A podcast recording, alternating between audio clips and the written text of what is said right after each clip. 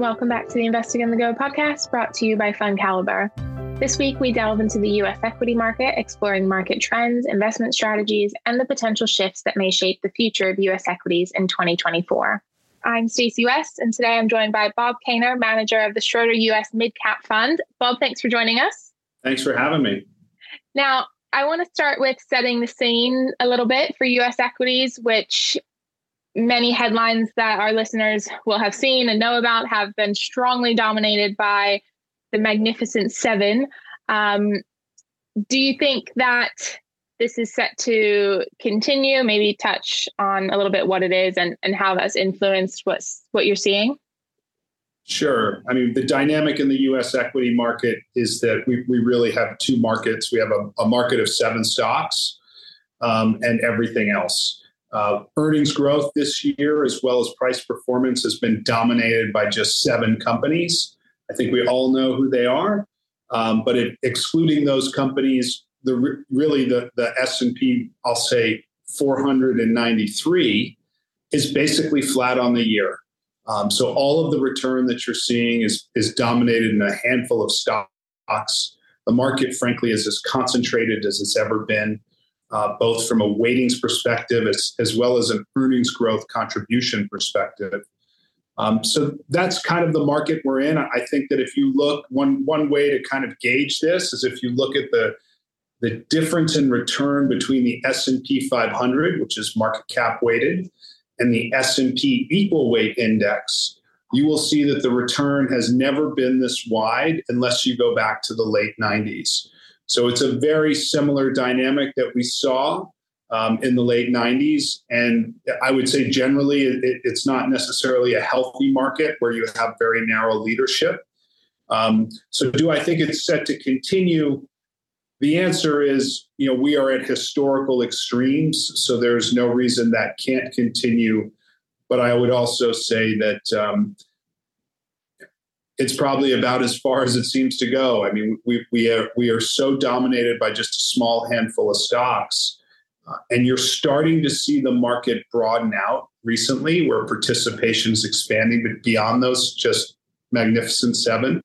And I think that that's a very healthy dynamic, not just for mid cap companies, but really for any index that is not so market cap dominated. And the Magnificent Seven, for those who don't know, are pretty much tech, tech companies um, or heavily influenced by, by AI, which we've seen recently.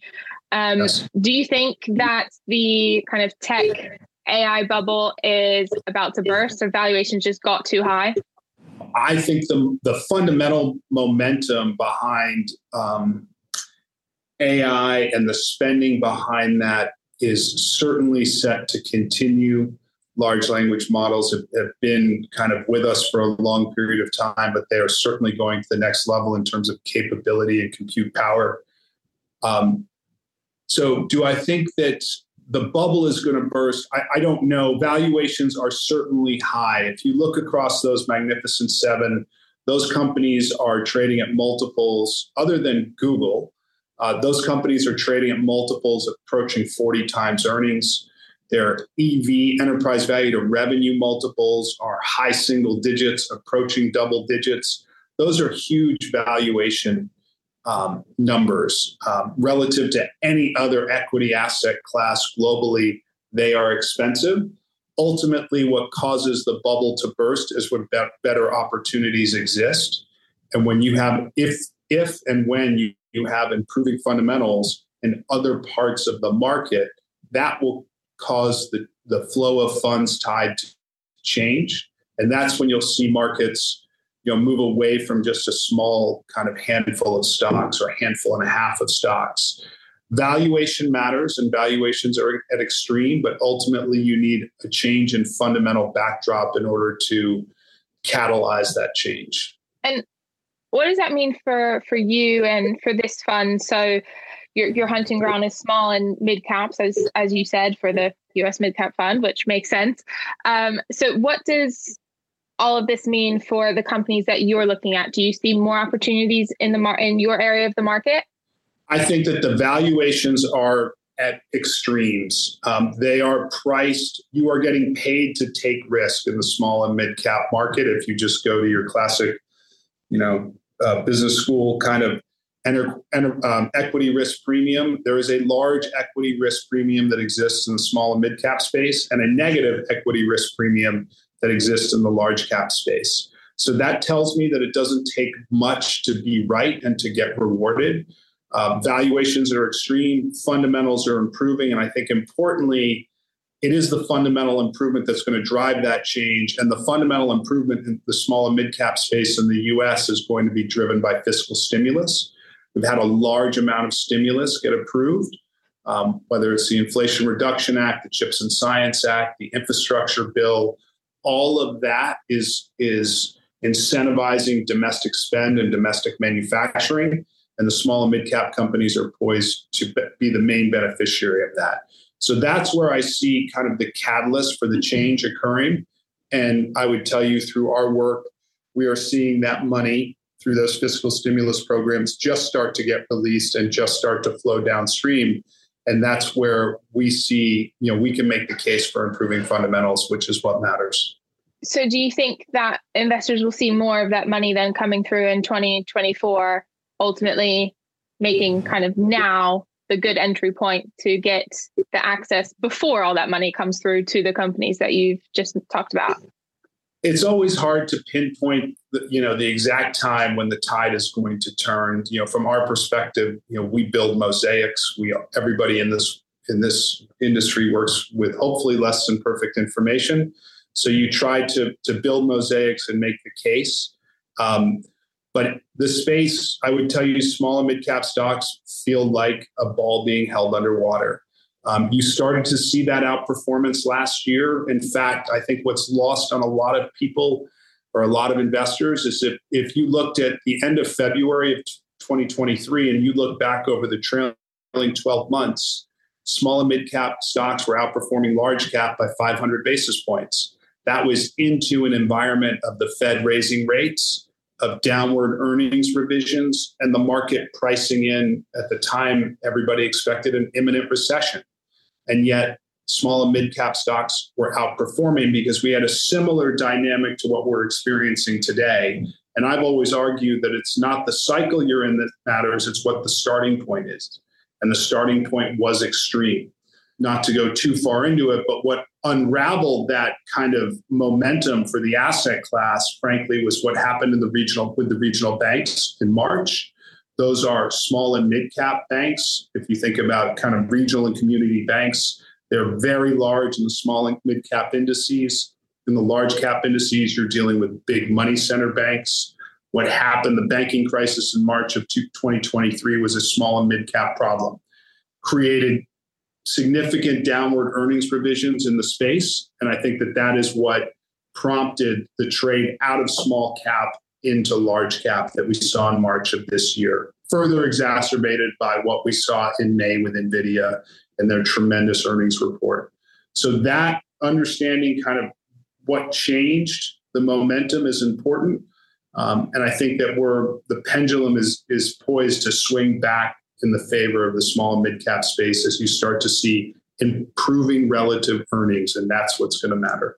And you and I have talked a, a number of times throughout the years. And one thing that you have always said is that the the mid caps you believe are the the heartbeat of the U.S. economy. So I want to talk about the U.S. economy for a little bit.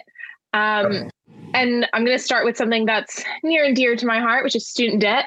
Um, we have student debt repayment starting again um, in the US, combined with higher interest rates. Do you think that the US consumer can continue to power the US economy onwards as it has recently? It's a great question. And when I think of student debt, you know, we, we have a bifurcated consumer in, in, in the US. Um, if you look at spending behavior and savings rates, you know, by income cohort, it's very different. The low end is clearly struggling, higher interest rates. We're seeing revolving debt increases. We're seeing subprime auto loans start to deteriorate. We're seeing deterioration in credit card debt. Um, but when I think of, of student debt, student debt is really it's not the low end consumer the the the U.S. consume the U.S. Um, you know individual that has that has student debt is of a higher income uh, cohort. Um, they tend to be homeowners. Uh, they tend to have good income. I don't think student debt is going to be the problem for the U.S. consumer. I'm frankly am more concerned about what happens to the employment cycle. You know, we've started to see deterioration in some credit metrics that impact the low end consumer but we haven't yet seen um, unemployment you know, turn the wrong direction. Um, when I get concerned with the U.S. consumer, when we see the services industry slow down, um, and that's where many of the low-income consumers where they get their jobs. So that's the part that concerns me. I think the U.S. consumer is in a very tenuous situation. We talk about a lot about pent-up savings. I don't spend a lot of time looking at the savings rate data. I think if you go back, you'd see that it is the most revised set of government data there is. Um, and there was a big revision again that was made to pent up savings last month. Um, so, from my perspective, I am worried about the consumer. I take some comfort in the fact that a lot of our enthusiasm for the fundamental improvement is being driven by fiscal stimulus that's already in law where the money is already allocated and is finally starting to flow downstream. I don't think the U.S. consumer um, is what is going to pull us into a recession unless we see a, a quick and sudden deterioration in the employment picture. I was going to just say on the employment side of things, um, is that something that you talk about or see with the companies in your portfolio as a potential concern on on any of them? Yeah, I think one of the, you know, we build our views generally based on the conversations we have with our companies. We speak to over 100 companies a quarter.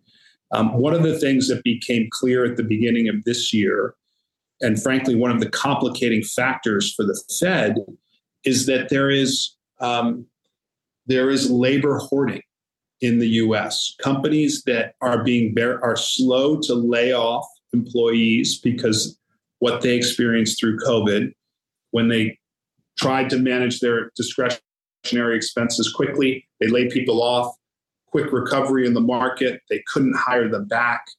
And when they when they did, it was very expensive.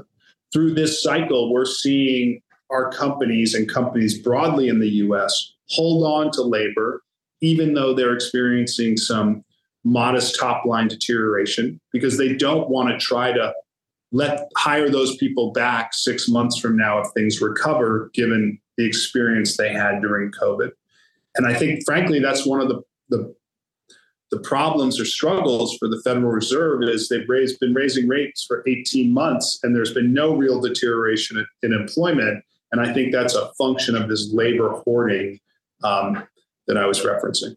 Just talking about things that you you know are speaking to your companies about and as you mentioned you speak to hundreds of companies um, a year. So one of the things next year in particular a lot of people will be looking towards is not only the US election but there's a number of global elections and how that influences the economy and the stock market is this a discussion that you're having with companies um, already or in the future? Or is it something that you know isn't really on your radar because you're talking about other things? Yeah so um, we certainly don't try to to, to pick election outcomes um, but we are always aware of what potential policy shifts may occur. If you go back to 2016 that was probably the most significant um, impact from a policy perspective. Nobody expected Trump to get elected. Uh, there was massive policy implications around um, around that election. When we think about what's what's what's at stake, if you will, as we look into 2024, a lot of what's driving the the um, the interest and enthusiasm and excitement around the asset class is a, is a function of fiscal stimulus plans that were have already been made into law and already gone through the rulemaking process. So I don't view that as a significant risk. The um, we have a very tight um, Senate and Congress and, and House of Representatives. So unless there was a landfall, you know, not just in the presidential election, but in the Senate and in the House, and a massive swing one way I don't really see um, how that would change kind of our our our, our working view of, of, the direction of travel here. And based on everything we've seen, it's unlikely and perhaps fortunate that one party won't be dominating um, all three branches of government.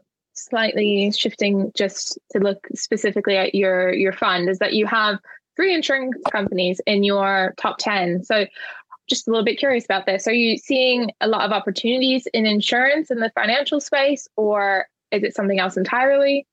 Yeah. So I mean, when we when you see when we have overweights in in and I'll say subsectors because this really isn't about the high level industry of financials. Our financials exposure hasn't changed too much over the past year and a half, but we've gone from significantly overweight banks to underweight banks and from underweight insurance to overweight insurance. And that view is driven by um, kind of bottom up view on individual companies. But when we do that work, we tend to step back and say, well, we have a number of companies that are all fitting in the same space. Do we, is there a macro view that we need to have a better understanding of, or a structural change in the industry um, that we should start thinking about? So one of the things we like about insurance is it they are cyclical businesses, but they are not tied to the macroeconomic cycle. You can target certain um, certain verticals within insurance. They could be non-standard auto. They could be homeowners insurance. It could be insurance brokerage. Um, so the overweight in insurance is a function of ideas bottom up driven. It's a function of um, not being not dependent on the on an economic cycle to drive increasing returns. And the general view is that we've had lots of capital come out of the insurance industry over the last few years. Up until this year, we've had a number of catastrophes, storms, tornadoes, earthquakes. The past year, it's been very benign, and that those loss events are going to is going are going to keep capital on the sidelines and the established industry players are going to have a multi-year runway to improve returns. Ultimately capital will come back and change the pricing dynamic but for the next couple of years we see a, a very favorable dynamic that's not tied to the broad economic backdrop. And well speaking of uh, looking forward we are at that time of year where we ask everyone to get their crystal ball out. So, what what is your outlook for U.S. small and and mid cap? Let's focus on on your area. We'll leave tech and the Magnificent Seven aside for for this bit. But um, what are you you know what are you looking at internally? What are maybe your company saying to you? How are you feeling about the US consumer? All the little bits that we've talked about um, throughout this this podcast. How do you feel about that outlook for 2024 and you know further afield three five years? So I think that these, I mean, when you look through the the telescope as opposed to the microscope, you know, when cycles change, they la- they're not short term in nature. Um, they're multi year. So I think I see an improving fundamental backdrop in the small and mid cap space for all the reasons we discussed at valuations that I would say are um, unsustainably cheap. I do think that that you know what happens in small cap is somewhat a function of from a fund flows perspective, not from a fundamental earnings growth perspective, is somewhat inextricably linked to what happens with the Magnificent Seven. They are expensive, they're crowded, you know what causes allocators or, or investors to move away ultimately will come down to better opportunity sets. You know whether that better opportunity set is small in the small us small mid cap space or if there's improving opportunities in other developed markets. I think one of the dynamics we, have seen this year is that um, you know, global allocators don't feel like there's a lot of opportunities in equities, so they end up buying the ACWI. Um, I think there's a view that somehow this is a diversified benchmark when in fact almost 20% of the of the ACWI is in those same seven stocks. So perhaps an improving backdrop in Europe, improving backdrop in China, causes money to go out of kind of an ACWI type index, which is almost by definition forcing buying in these seven stocks. Perhaps that's what, ironically, it, um, improves the outlook or the flow of funds into the small and mid cap space in the US. That I'm not entirely sure of, but what I am sure of is that valuations are cheap, fundamentals are improving absent a rapidly deteriorating economy, which we don't see. Um, and that the cycle that we're in is is not connected like we've seen in other cycles. Things aren't moving up and down in unison. The way that we went into COVID and different companies and different industries came out of COVID with supply chains opening and closing at different times leads us to an environment where the cycle is is pretty diverse. There's companies, um, there's lots of industries, opportunities within particular industries irrespective of what's happening around the, the broad economic backdrop because of the way we went in and the way we came out of COVID. So I think it's an exciting time to be, frankly, in active management. I think it's an exciting time for the small and mid cap space because I see valuations that are extremely depressed and fundamentals that are improving. But it's going to require a continuation of fundamental improvement for investors globally to take notice. Bob, thank you very much. You've certainly made the case for US mid cap. And as always, it's lovely to catch up. So thanks for making time for us today. Thank you so much for having me. Run out of New York by Bob Kaynor, this fund invests in equity securities of small and mid cap US companies. Bob's goal for the fund is to offer access to a risky asset class, but at a lower level of risk. To learn more about the Schroder US Midcap Fund, visit fundcalibre.com. And don't forget to subscribe to the Investing on the Go podcast, available wherever you get your podcasts. Please remember, we've been discussing individual companies to bring investing to life for you. It's not a recommendation to buy or sell. The fund may or may not still hold these companies at the time of listening. Elite ratings are based on FundCalibre's research methodology and are the opinion of FundCalibre's research team only.